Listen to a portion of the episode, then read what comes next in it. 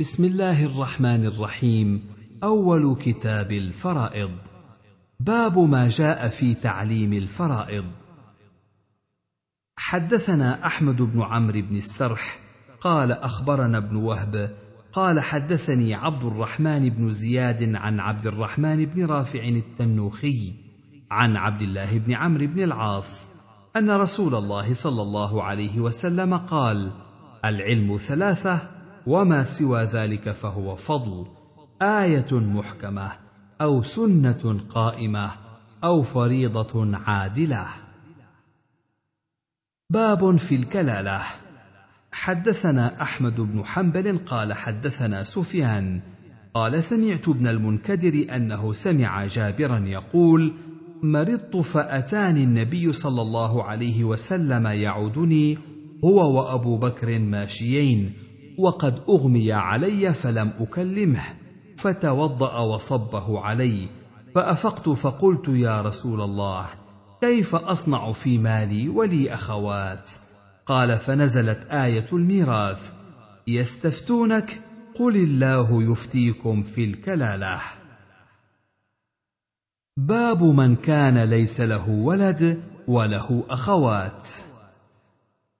حدثنا عثمان بن أبي شيبة قال حدثنا كثير بن هشام قال حدثنا هشام يعني الدستوائي عن أبي الزبير عن جابر قال اشتكيت وعندي سبع أخوات فدخل علي رسول الله صلى الله عليه وسلم فنفخ في وجهي فأفقت فقلت يا رسول الله ألا أوصي لأخواتي بالثلث؟ قال أحسن. قلت الشطر. قال أحسن ثم خرج وتركني فقال يا جابر لا أراك ميتا من وجعك هذا وإن الله قد أنزل فبين الذي لأخواتك فجعل لهن الثلثين. قال فكان جابر يقول أنزلت في هذه الآية يستفتونك قل الله يفتيكم في الكلالة. حدثنا مسلم بن إبراهيم قال حدثنا شعبة عن أبي إسحاق عن البراء بن عازب قال آخر آية نزلت في الكلالة يستفتونك قل الله يفتيكم في الكلالة. حدثنا منصور بن أبي مزاحم قال حدثنا أبو بكر عن أبي إسحاق عن البراء بن عازب قال جاء رجل إلى النبي صلى الله عليه وسلم فقال يا رسول الله يستفتونك في الكلالة فما الكلالة؟ قال تجزئك آية الصيف. قلت لأبي إسحاق هو من مات ولم يدع ولدا ولا والدا. قال كذلك ظنوا أنه كذلك. باب ما جاء في ميراث الصلب. حدثنا عبد الله بن عامر بن زرارة قال حدثنا علي بن مسهر عن الأعمش عن أبي قيس الأودي عن هزيل بن شرحبيل الأودي قال جاء رجل إلى أبي موسى الأشعري وسلمان بن ربيعة فسألهما عن ابنه وابنة ابن وأخت لأب وأم فقالا لابنته النصف وللأخت من الأب والأم النصف ولم يورثا بنت الابن شيئا.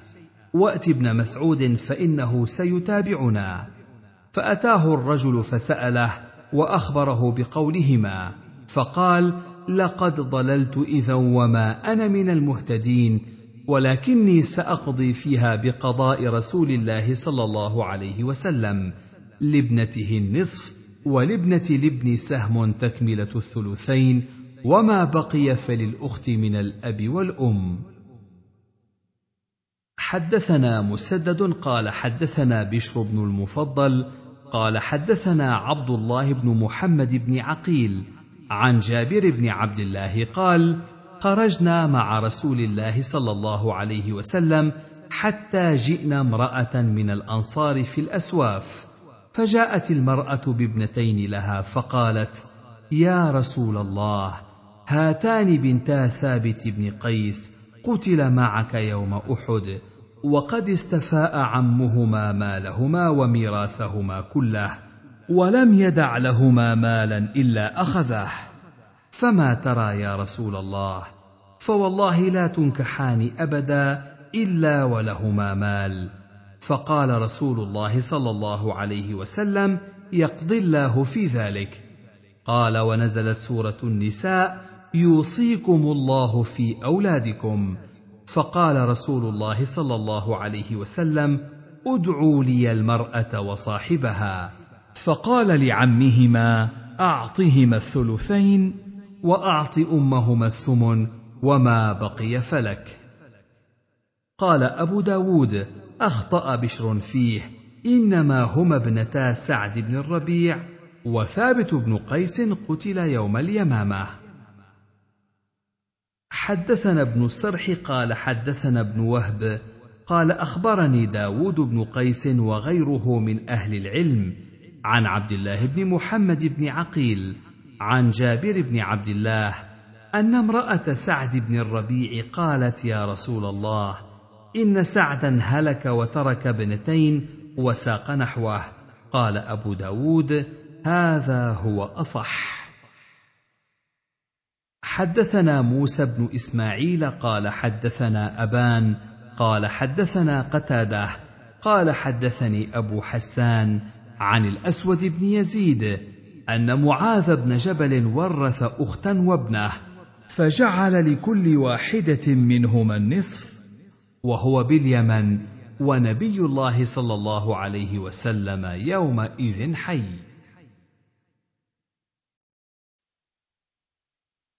باب في الجدة. حدثنا القعنبي عن مالك عن ابن شهاب عن عثمان بن إسحاق بن خرشة عن قبيصة بن ذؤيب أنه قال جاءت الجدة إلى أبي بكر الصديق رضي الله عنه تسأله عن ميراثها. فقال ما لك في كتاب الله شيء وما علمت لك في سنة نبي الله صلى الله عليه وسلم شيئا. فارجعي حتى أسأل الناس. فسأل الناس. فقال المغيرة بن شعبة حضرت رسول الله صلى الله عليه وسلم أعطاها السدس. فقال أبو بكر هل معك غيرك؟ فقام محمد بن مسلمة فقال مثل ما قال المغيرة بن شعبة. فأنفذه لها أبو بكر رضي الله عنه. ثم جاءت الجدة الأخرى إلى عمر بن الخطاب تسأله ميراثها.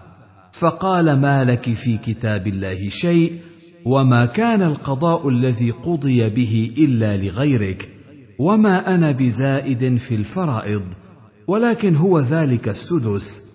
فإن اجتمعتما فيه فهو بينكما وأيتكما ما خلت به فهو لها. حدثنا محمد بن عبد العزيز بن أبي رزمة قال أخبرني أبي قال حدثنا عبيد الله أبو المنيب العتكي عن ابن بريدة عن أبيه أن النبي صلى الله عليه وسلم جعل للجدة السدس إذا لم تكن دونها أم. باب ما جاء في ميراث الجد. حدثنا محمد بن كثير قال أخبرنا همام عن قتادة عن الحسن عن عمران بن حسين أن رجلا أتى النبي صلى الله عليه وسلم فقال إن ابن ابني مات فما لي من ميراثه. قال لك السدس. فلما أدبر دعاه فقال لك سدس آخر. فلما أدبر دعاه فقال إن السدس الآخر طعمه. قال قتاده فلا يدرون مع أي شيء ورثه قال قتاده أقل شيء ورث الجد السدس. حدثنا وهب بن بقية عن خالد عن يونس عن الحسن أن عمر قال أيكم يعلم ما ورث رسول الله صلى الله عليه وسلم الجد؟ قال معقل بن يسار أنا ورثه رسول الله صلى الله عليه وسلم السدس. قال مع من؟ قال لا أدري. قال لا دريت. فما تغني إذا؟ باب في ميراث العصبة. حدثنا أحمد بن صالح ومخلد بن خالد وهذا حديث مخلد وهو أشبع. قال حدثنا عبد الرزاق حدثنا معمر عن ابن طاووس عن أبيه عن ابن عباس قال قال رسول الله صلى الله عليه وسلم اقسم المال بين أهل الفرائض على كتاب الله فما تركت الفرائض فلأولى ذكر. باب في ميراث ذوي الأرحام.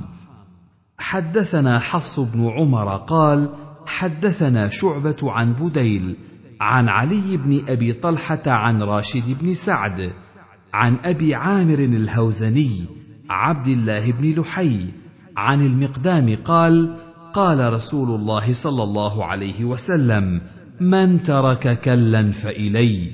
وربما قال إلى الله وإلى رسوله.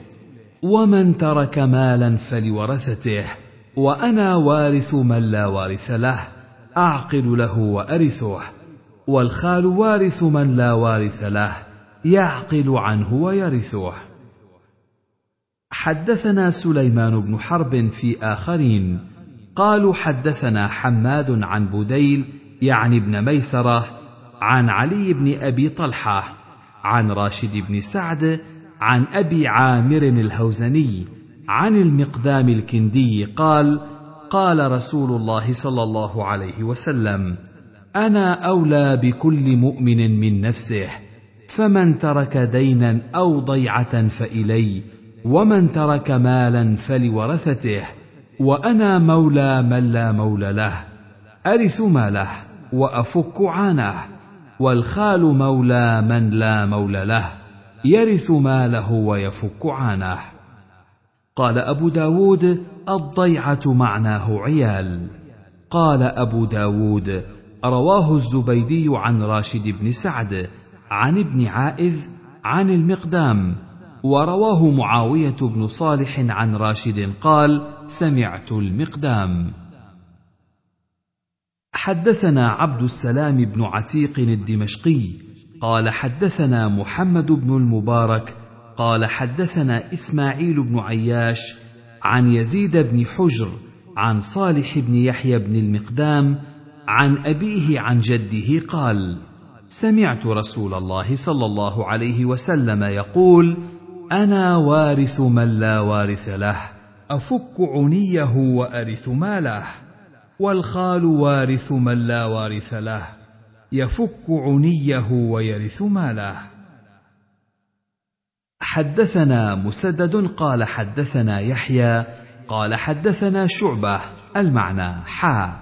وحدثنا عثمان بن أبي شيبة قال حدثنا وكيع بن الجراح عن سفيان جميعا عن ابن الأصبهاني عن مجاهد بن وردان عن عروة عن عائشة أن مولا للنبي صلى الله عليه وسلم مات وترك شيئا ولم يدع ولدا ولا حميما.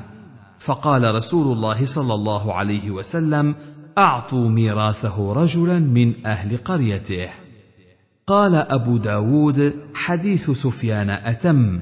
وقال مسدد قال فقال النبي صلى الله عليه وسلم ها هنا أحد من أهل أرضه قالوا نعم. قال فأعطوه ميراثه. حدثنا عبد الله بن سعيد الكندي.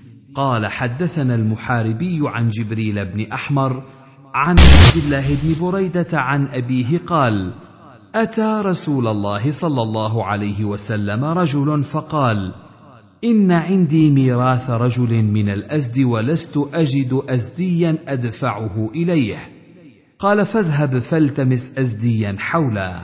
قال فأتاه بعد الحول فقال يا رسول الله لم أجد ازديا أدفعه إليه.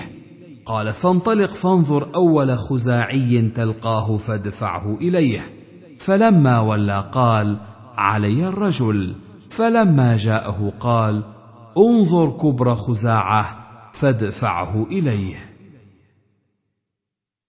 حدثنا الحسين بن أسود العجلي حدثنا يحيى يعني ابن آدم قال حدثنا شريك عن جبريل بن أحمر أبي بكر عن ابن بريدة عن أبيه قال مات رجل من خزاعة فأتي النبي صلى الله عليه وسلم بميراثه فقال التمسوا له وارثا أو ذا رحم فلم يجدوا له وارثا ولا ذا رحم.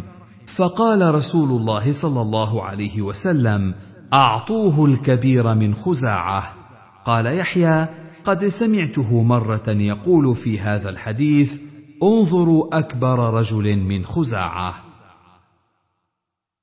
حدثنا موسى بن إسماعيل حدثنا حماد أخبرنا عمرو بن دينار عن عوسجة عن ابن عباس أن رجلا مات ولم يدع وارثا إلا غلاما له كان اعتقه فقال رسول الله صلى الله عليه وسلم هل له أحد؟ قالوا لا إلا غلاما له كان اعتقه فجعل رسول الله صلى الله عليه وسلم ميراثه له. باب ميراث ابن الملاعنة. حدثنا إبراهيم بن موسى الرازي حدثنا محمد بن حرب حدثني عمر بن روبة التغلبي عن عبد الواحد بن عبد الله النصري عن واثله بن الأسقع عن النبي صلى الله عليه وسلم قال المرأة تحرز ثلاثة مواريث عتيقها ولقيطها وولدها الذي لاعنت عليه. حدثنا محمود بن خالد وموسى بن عامر قال حدثنا الوليد حدثنا ابن جابر حدثنا مكحول قال جعل رسول الله صلى الله عليه وسلم ميراث ابن الملاعنة لأمه ولورثتها من بعدها. حدثنا موسى بن عامر حدثنا الوليد أخبرني عيسى أبو محمد عن العلاء بن الحارث عن عمرو بن شعيب عن أبيه عن جده عن النبي صلى الله عليه وسلم مثله. باب هل يرث المسلم الكافر؟ حدثنا مسدد حدثنا سفيان عن الزهري عن علي بن حسين عن عمرو بن عثمان عن أسامة بن زيد عن النبي صلى الله عليه وسلم لا يرث المسلم الكافر ولا الكافر المسلم. حدثنا أحمد بن حنبل حدثنا عبد الرزاق حدثنا معمر عن الزهري عن علي بن حسين عن عمرو بن عثمان عن أسامة بن زيد قال قلت يا رسول الله أين تنزل غدا في حجته؟ قال وهل ترك لنا عقيل منزلا؟ ثم قال نحن نازلون بخيف بني كنانة حيث قاسمت قريش على الكفر يعني المحصب. وذاك أن بني كنانة حالفت قريشا على بني هاشم ألا يناكحوهم ولا يبايعوهم ولا يؤوهم. قال الزهري والخيف الوادي.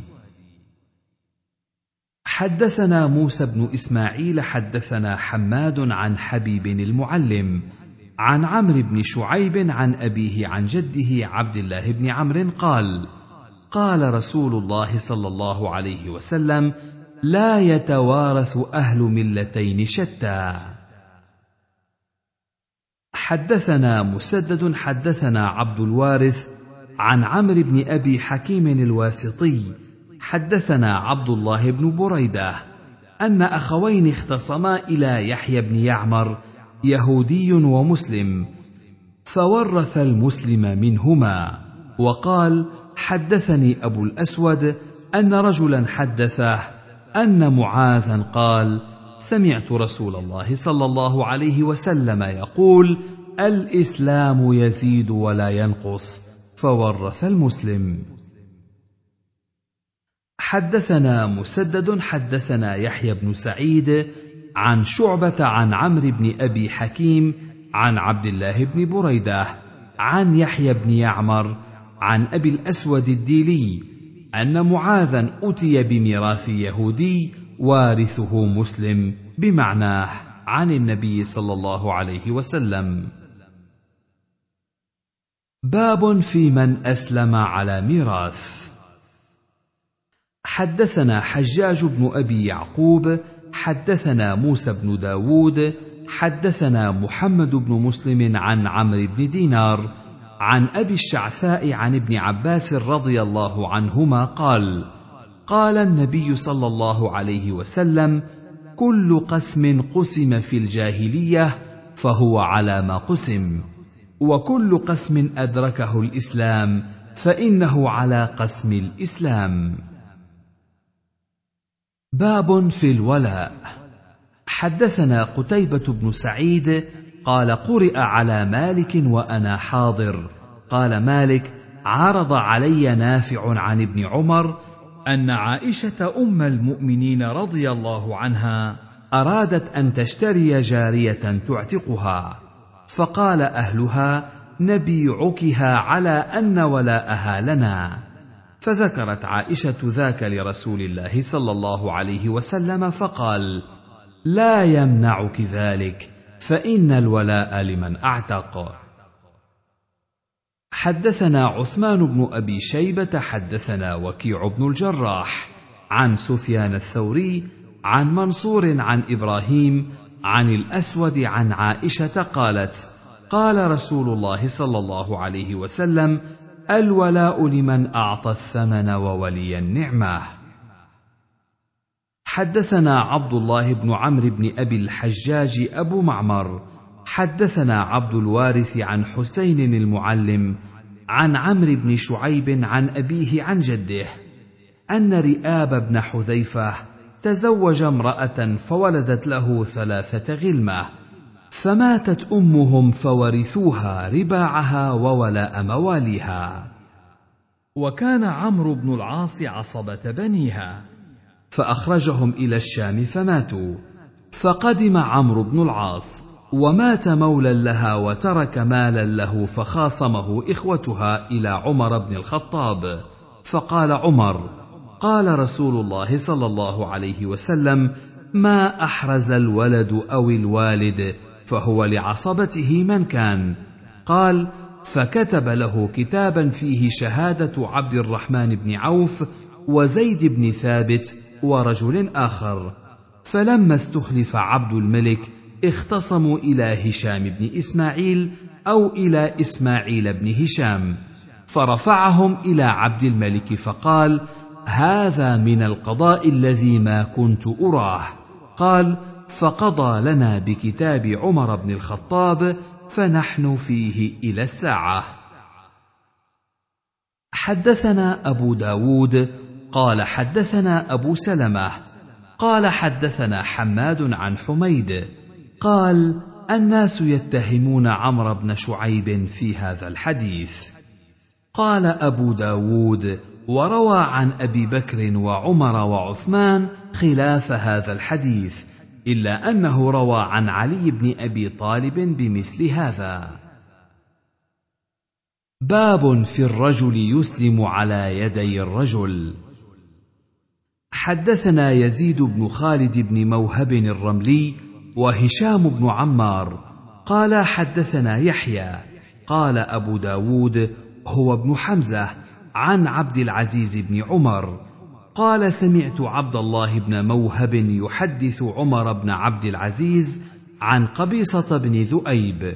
قال هشام عن تميم الداري أنه قال يا رسول الله وقال يزيد أن تميما قال يا رسول الله ما السنة في الرجل يسلم على يدي الرجل من المسلمين؟ قال هو أولى الناس بمحياه ومماته. باب في بيع الولاء. حدثنا حفص بن عمر حدثنا شعبة عن عبد الله بن دينار. عن ابن عمر رضي الله عنهما قال نهى رسول الله صلى الله عليه وسلم عن بيع الولاء وعن هبته. باب في المولود يستهل ثم يموت. حدثنا حسين بن معاذ حدثنا عبد الأعلى. حدثنا محمد يعني بن إسحاق عن يزيد بن عبد الله بن قسيط عن أبي هريرة رضي الله عنه عن النبي صلى الله عليه وسلم قال إذا استهل المولود ورث. باب نسخ ميراث العقد بميراث الرحم. حدثنا أحمد بن محمد بن ثابت قال حدثني علي بن حسين عن أبيه عن يزيد النحوي عن عكرمة عن ابن عباس رضي الله عنهما قال والذين عاقدت أيمانكم فآتوهم نصيبهم. كان الرجل يحالف الرجل ليس بينهما نسب فيرث أحدهما الآخر فنسخ ذلك الأنفال فقال وأولو الأرحام بعضهم أولى ببعض. حدثنا هارون بن عبد الله حدثنا أبو أسامة.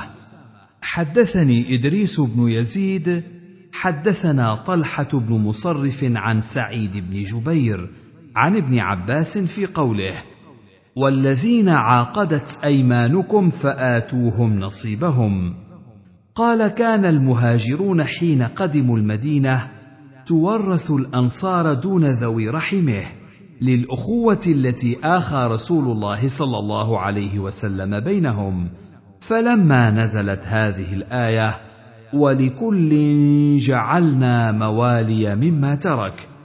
قال نسختها والذين عاقدت أيمانكم فآتوهم نصيبهم من النصر والنصيحة والرفادة ويوصي له وقد ذهب الميراث. حدثنا أحمد بن حنبل وعبد العزيز بن يحيى.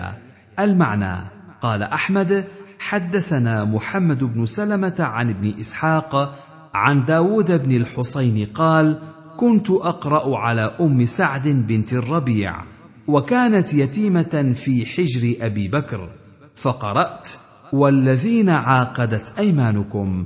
فقالت لا تقرأ والذين عاقدت أيمانكم. إنما نزلت في أبي بكر وابنه عبد الرحمن حين أبى الإسلام فحلف أبو بكر ألا يورثه. فلما أسلم أمره نبي الله صلى الله عليه وسلم أن يؤتيه نصيبه. زاد عبد العزيز فما أسلم حتى حمل على الإسلام بالسيف. قال أبو داود من قال عقدت جعله حلفا. ومن قال عاقدت جعله حالفا.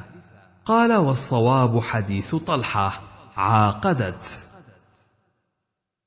حدثنا أحمد بن محمد حدثنا علي بن حسين عن أبيه عن يزيد النحوي عن عكرمة عن ابن عباس رضي الله عنهما. والذين آمنوا وهاجروا والذين آمنوا ولم يهاجروا. فكان الأعرابي لا يرث المهاجر ولا يرثه المهاجر فنسختها فقال وأولو الأرحام بعضهم أولى ببعض.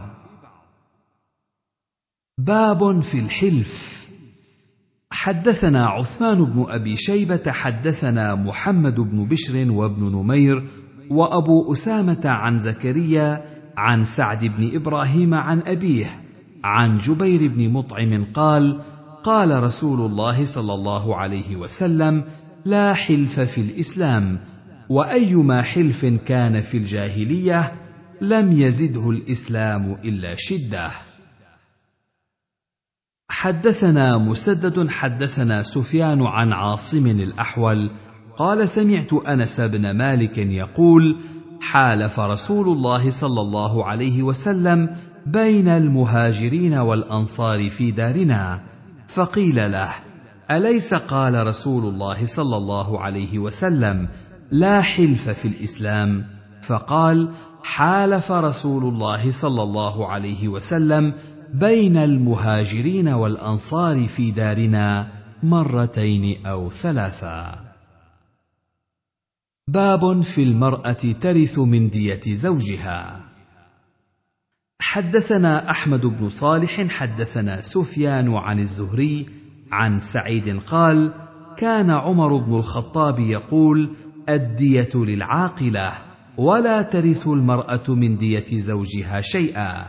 حتى قال له الضحاك بن سفيان كتب إلي رسول الله صلى الله عليه وسلم أن ورث امرأة أشيم الضبابي من دية زوجها فرجع عمر. قال أحمد بن صالح حدثنا عبد الرزاق بهذا الحديث عن معمر عن الزهري عن سعيد وقال فيه وكان النبي صلى الله عليه وسلم استعمله على الأعراب. آخر كتاب الفرائض.